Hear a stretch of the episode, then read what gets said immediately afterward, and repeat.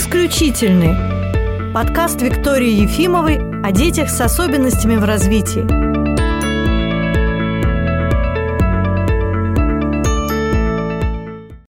Сегодня подкаст посвящен книге нашей, которая вышла не так давно. Она называется «Путешествие от уха до мозга. Почему дети с аутизмом слышат по-другому». И со мной в студии соавтор Наталья Владимировна Коншина. Всем здравствуйте. Ну, у нас есть еще один соавтор в этой книге, и сейчас Наталья Владимировна о нем тоже расскажет, и о себе. Да, мы решили, когда написать эту книгу, мы решили посмотреть все этапы проведения звука у ребенка, да, от уха и заканчивая мозгом. И, естественно, моя задача была отражать всякие физиологические особенности, которые касаются нервной системы и функциональной диагностики, но мы не могли не исключить анатомические всякие особенности, связанные с лор-органами. И поэтому наш соавтор Автор — это Глеб Шарафиев, это мой муж и по совместительству лор-врач, который нам помогал как раз все эти моменты уточнять, и анатомические, и физиологические. А еще по совместительству Глеб — художник, и поэтому замечательные иллюстрации в нашей книге сделаны Глебом, и они мало того, что красивые, так еще и анатомически очень точные. То да. есть нам не нужно было ничего сверять, угу.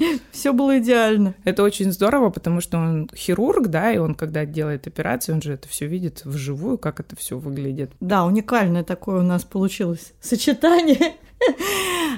Книга называется «Почему дети с аутизмом слышат по-другому?», но на самом деле мы рассматриваем универсальные закономерности функционирования слуховой системы. Это относится вообще ко всем людям с нарушениями, без нарушений. А особенно это важно, когда мы говорим о детях с нарушениями речи, с нарушениями слухового восприятия. Почему мы вынесли на обложку аутизм? Потому что дети и взрослые с аутизмом – это те, кто в большей степени страдают от того, что они слышат не так, как остальные. Многие об этом не подозревают, но часть аутистических проявлений поведения, она обусловлена именно такими особенностями слухового восприятия. И в этой книге мы еще особое внимание уделяем тому, что некоторые состояния, которые вообще не связаны с аутизмом, могут маскироваться под аутизм, а на самом деле это является патологией именно звукопроводящей системы или звуковосприятия. Ну, действительно, слуховая система настолько сложна, что понадобилось написать целую книгу, чтобы мы постарались максимально просто, с одной стороны, обо всем рассказать, но, с другой стороны, мы решили в книгу поместить обзор научных исследований, которые были на эту тему проведены за последние пять лет, и это создает определенную доказательную базу, потому что вся эта информация мало знакома не только педагогам, но и врачам. Да, потому что долгое время в медицине, ну и, к сожалению, до сих пор так происходит. Вот что касается уха, это вот лор у нас, что касается мозга, это невролог, а все, что имеет какие-то смежные, да, соприкосновения, точки, они, как правило, просто такие пациенты бегают от невролога к лору и обратно. Но мы не должны забывать, что организм у нас целостный, и, конечно, в настоящем современном мире и невролог, и лор должен понимать всю цепочку проведения, да. Неправильно, что ухом только заканчивается что-то, а тут вот ухо – это, значит, лоры, поэтому мы здесь не будем ничего проверять, когда думают об этом неврологи. Поэтому, конечно, и как показала наша практика, то есть когда мы начали проверять слух у наших пациентов, мы увидели, что каждый четвертый ребенок, который приходит к нам в центр, а наш центр неврологический, он там не многофункциональная клиника, то есть априори ребенок должен быть с нормальным слухом и нормальными всеми вещами, связанными с периферическим анализатором, да, ушным, но каждый четвертый ребенок, двадцать пять процентов, имеет какие-то проблемы на определенном уровне. Но здесь тоже важно понять, что когда я, как логопед, задаю родителям вопрос, проверялся ли когда-нибудь слух ребенку, родители всегда говорят «да». Но обязательно важно уточнить, каким образом и когда этот слух проверялся, потому что часто родители имеют в виду посещение лор-врача, который там пошептал на ухо, а если это ребенок еще и с поведенческими угу. проблемами, то очень сложно по его реакциям судить, слышал он или нет. А, и еще такую отдельную группу детей составляют, когда спрашиваешь, проверяли слух или нет. Они говорят, да, в роддоме. Угу. Но, к сожалению, в роддоме проводится только аудиологический скрининг. То есть это один этап из общего объема, который мы обследуем, из пяти диагностик. И он имеет достаточно большую погрешность метода, во-первых, за счет того, что это смотрятся только волосковые клетки улитки, а во-вторых, некоторые проявления, которые указывают на нарушение слуха, могут проявляться позже. Так же, как зрение может там снижаться в школьному возрасту. Также и некоторые формы тугоухости могут себя начинать реализовывать в два с половиной года, что может очень часто совпадать с регрессом аутистическим, да, который будет проявляться. Ребенок замыкается, перестает реагировать на имя, но на самом деле это могут быть и проблемы со слухом, которые генетически предрасположены. Не говоря о том, что у детей с аутизмом, так же, как и у всех других детей, может произойти отит, какие-то вирусные заболевания. Вот сейчас только что была пандемия, и мы заметили, что после ковида тоже слуховая функция у многих детей страдает.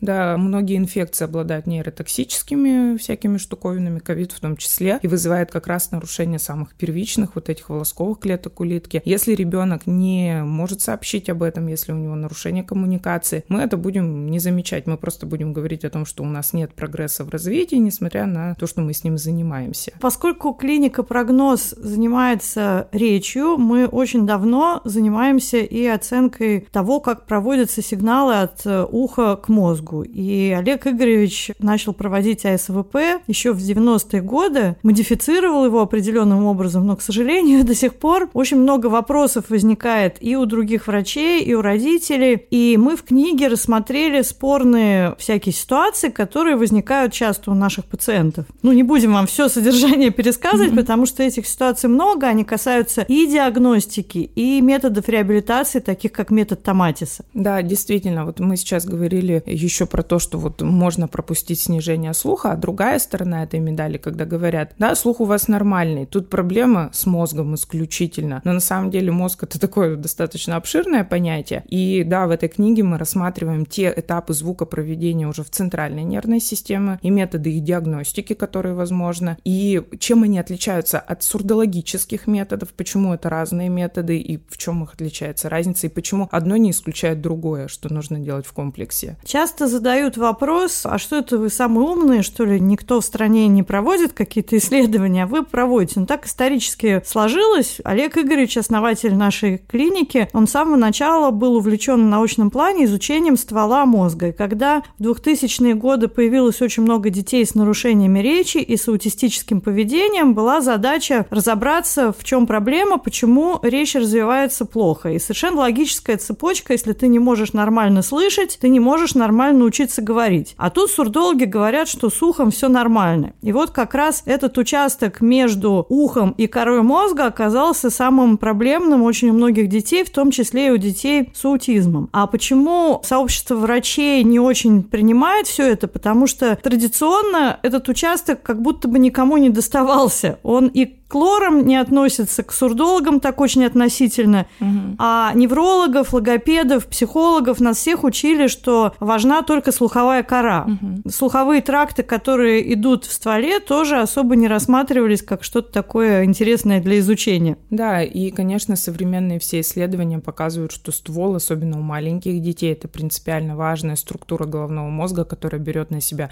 огромную нагрузку по анализу всей сенсорной информации, в том числе звуковой информации.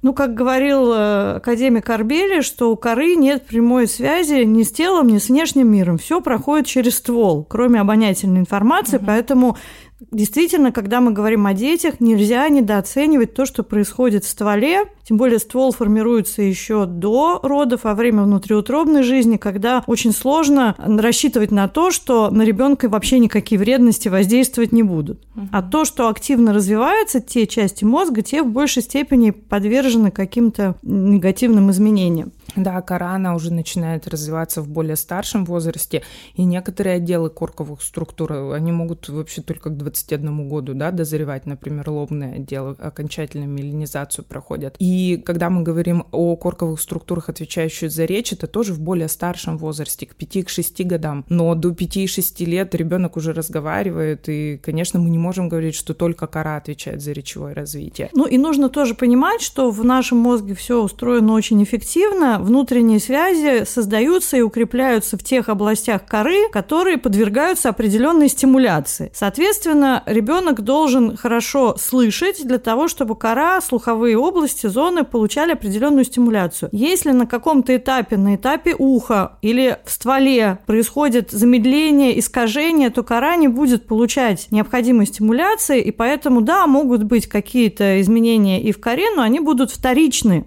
нужно идти снизу вверх и сначала разобраться, что с ушами. И когда мы стали разбираться, например, обнаружили, что у огромного количества детей серные пробки. Конечно, mm-hmm. не это причина аутизма или нарушения mm-hmm. речи, но, тем не менее, это фактор, ухудшающий состояние ребенка. Да, причем серные пробки, они могут вообще влиять и на звукопроведение, и на общее состояние ребенка, да, вызывая психомоторное возбуждение, потому что могут головную боль, головокружение вызывать. И даже вот такая... Шум в ушах. Шум в ушах. И такая элементарная вещь, как просто посветить фонариком в ухо, имеет вообще огромное значение в жизни наших маленьких пациентов, улучшает их качество жизни. Да, просто часто родители думают, вот там аутизм, аутизм не лечится, но на самом деле очень много есть моментов, убрав которые, ты убираешь часть аутистических проявлений у ребенка, mm-hmm. потому что он просто начинает лучше себя чувствовать. Да, то есть наша задача — это сделать для ребенка оптимальные условия для развития. То есть если изначально там что-то нарушено, там, я не знаю, аденоид перекрывает слуховую трубу, и уже в среднем ухе там есть нарушение звукопроведения, и при этом у ребенка еще есть изначально нарушение развития, конечно, это будет отягощать. Понятно, что аденоиды аутизм тоже не вызывает, да, и пробка не вызывает, но наличие и того, и другого снижает качество и жизни ребенка, и возможности его к восстановлению. Как я уже сказала, мы в книге попытались ответить на те вопросы, которые возникают у наших родителей, на те сомнения, которые возникают. Я думаю, что мы, Наталья, сейчас разберем такой тоже типичный вариант претензий, вопросов, которые возникают возникают у родителей. Это есть и в книжке, но вот тут прям пример из жизни, когда мне написала логопед, которая, побывав на моем семинаре, послушав про АСВП, акустические стволовые вызванные потенциалы, направила к нам родителей с двухлетней девочкой. Они прошли у нас обследование, и почему-то у мамы вызвало недоверие именно результаты АСВП. Она решила перепроверить, пошла в другую клинику, а там сделали... якобы то же самое, угу. и сказали, что в прогнозе все сделали неправильно, на самом деле у девочки все прекрасно. Я попросила прислать оба эти исследования, и вот это такой момент, который нужно разобрать. Угу. Ну, на самом деле, когда мы говорим про АСВП, это строго регламентированное обследование, да? Оно отличается от КСВП, которые делают сурдологи, принципиально. И если посмотреть и ну, наши исследования, и исследования, которые во всем мире, не только мы так проводим, да? Если посмотреть исследования зарубежных авторов, там есть четкий регламент их проведения. Именно этот регламент заключается в том, что мы должны давать определенную громкость, то есть это отличается принципиально, то есть когда мы делаем КСВП, там громкость идет от громкого к более тихому звуку. Когда мы даем АСВП, там изначально дается громкий звук. Там дается надпороговая стимуляция речевая. То есть порог слуха там пятнадцать, двадцать, двадцать пять децибел, мы прибавляем семьдесят децибел. То есть ну, это... сейчас, сейчас попробую, угу. извините, перебиваю, простыми словами угу. сказать, да. Ну, во-первых, надо объяснить, КСВП – коротко-латентные слуховые вызванные потенциалы, АСВП – акустические стволовые вызванные потенциалы. Это одно и то же угу. на самом деле. И часто прибор, на котором проводится исследование, тоже такой же. Ну, там угу. могут быть вариации, но, как правило, прибор может быть такой же. Но то, зачем проводят исследование, очень отличается. Более распространен аудиологический вариант, то, что чаще называют КСВП,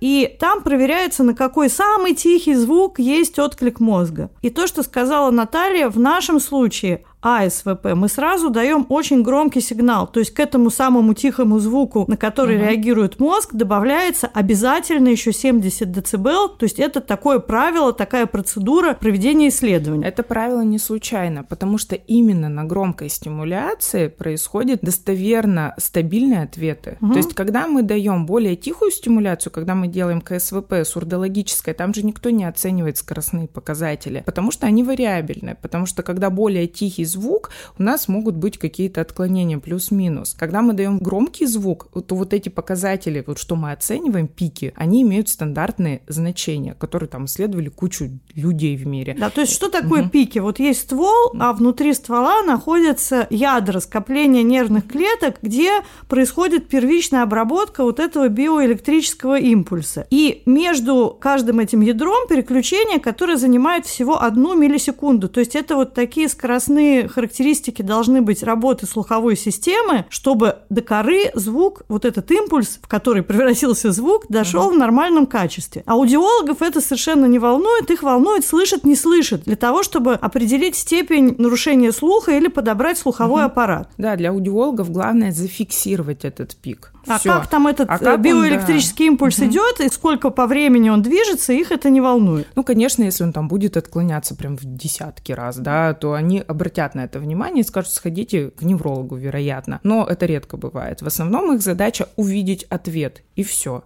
Они не оценивают его. А нас вот интересует время, за которое звук, вот мы в книге сравниваем это с движением поезда по железной угу. дороге, да, представим себе, что скоростной поезд, и нас интересует, за какое время он преодолеет определенное количество станций. И в чем была модификация АСВП, которую придумал Олег Игоревич, ну, собственно говоря, он ее не придумал, это он тоже uh-huh. прочитал в научной литературе, но он это ввел в практику uh-huh. работы нашей клиники, и никто у нас за все эти годы это не перенял. Вот все рассматривают только пять станций, а мы шесть, потому что Олег Игоревич изменил процедуру исследований, мы сначала проводим классический вариант, потом дополнительный. И оказалось, что у многих детей задержка происходит как раз на самом последнем кусочке, на самой последней части ствола мозга, которая формируется по позже, она формируется внутриутробно вплоть до сороковой недели. Поэтому даже если ребенок родился в тридцать семь недель, возможно, у него произошло недоразвитие вот этого маленького кусочка, что в дальнейшем осложнит развитие его речевое. Вот, и возвращаясь к тому, что сделали неправильно, в целом оказалось, что в той клинике, которая проводила повторное исследование, они, во-первых, делали тише, то есть у них стимуляция не надпороговая.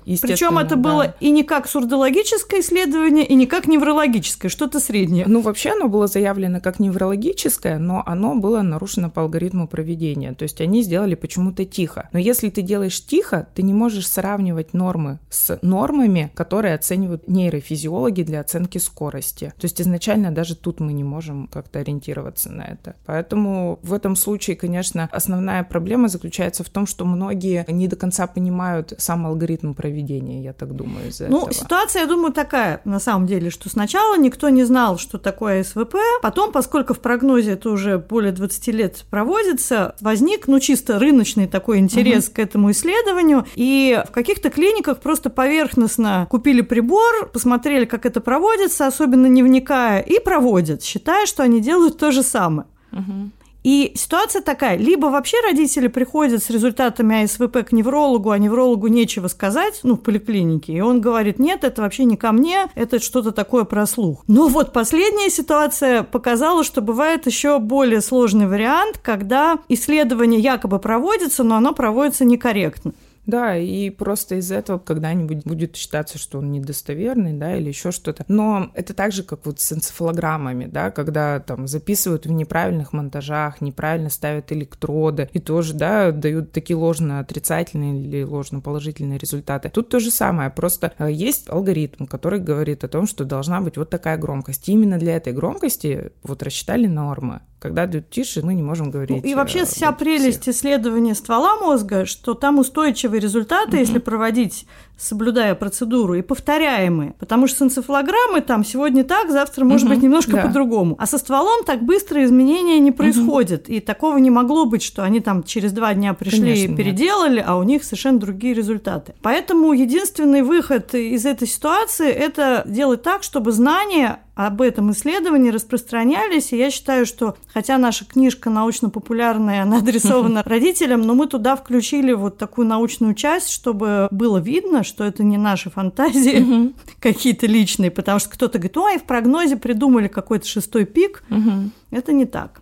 Да, на самом деле очень много научных исследований. Я помню, когда я только пришла работать в прогноз, я тоже пыталась искать очень информацию по данной теме. И на PubMed, в зарубежных всяких журналах было очень мало исследований, в основном на взрослых, при какой-нибудь шизофрении, там очень было немного. Но когда в последние пару лет я начала искать опять по этой теме информацию, сейчас очень много информации. То есть, и вот когда мы готовили нашу книгу, использовали, то есть это мировые данные, это, которые говорят о достоверности данного метода. Когда возникают вопросы, кто прав, кто не прав, всегда два момента. Сколько исследований было проведено детям, угу. да, сколько детей прошли эту диагностику, и есть ли научная поддержка этой позиции. Что такое научная поддержка? Это даже не книги, это статьи в рецензируемых научных журналах, когда есть какие-то внешние независимые эксперты, которые принимают решение правильно, неправильно, достоверная там математическая обработка или нет. У нас таких статей много уже и в наших изданиях, и в зарубежных. А что касается количества обследованных детей, я вам даже не могу сказать, сколько мой муж своими руками их обследовал, спрашивал, но вот мы начали вести электронный учет всех результатов с две тысячи пятнадцатого года, и за это время это исследование прошли пятьдесят восемь тысяч детей. Все это много. Огромное количество. И когда специалисты с этим работают и видят детей в динамике, это совершенно другой взгляд, и, в общем-то, спорить с нами некому, потому что ни у одного научного института такой базы данных нет. Угу. Да, это точно и однозначно. И в нашей книге мы еще большое внимание уделяем тому, что все-таки диагностика, она помогает неврологу посмотреть по-другому на пациента, потому что очень часто клинические проявления могут быть одинаковыми. И все равно субъективность какая-то существует, когда ты смотришь ребенка. На поведение, да. Да, на поведение и прочее. Когда мы занимаемся функциональной диагностикой, по крайней мере, она отражает истинные показатели, ну, если она сделана правильно, истинные показатели без предприятия. Предвзятого мнения специалиста. И это особенность нашей клиники, что у нас у всех неврологов, которые работают, другое совершенно мышление, потому что они все владеют функциональной mm-hmm. диагностикой, они все собственными руками могут провести эти исследования и могут их интерпретировать. Mm-hmm. Ну, возвращаясь к нашей книге, мы рекомендуем ее родителям детей со всеми особенностями развития, трудностями в обучении, особенно родителям детей с аутизмом и специалистам. Да, и в этой книге не только про диагностику, еще и про занятия. И это тоже очень здорово, потому что многие говорят, ну ладно, вот найдем, да, что там изменено. Но там есть очень хороший блок, который помогает понять, какими методами мы можем влиять на нормализацию. А для тех, кто хочет углубиться в тему, в книге есть еще большой список литературы, на которую мы опирались. Да, так что всем удачного прочтения. Всего хорошего!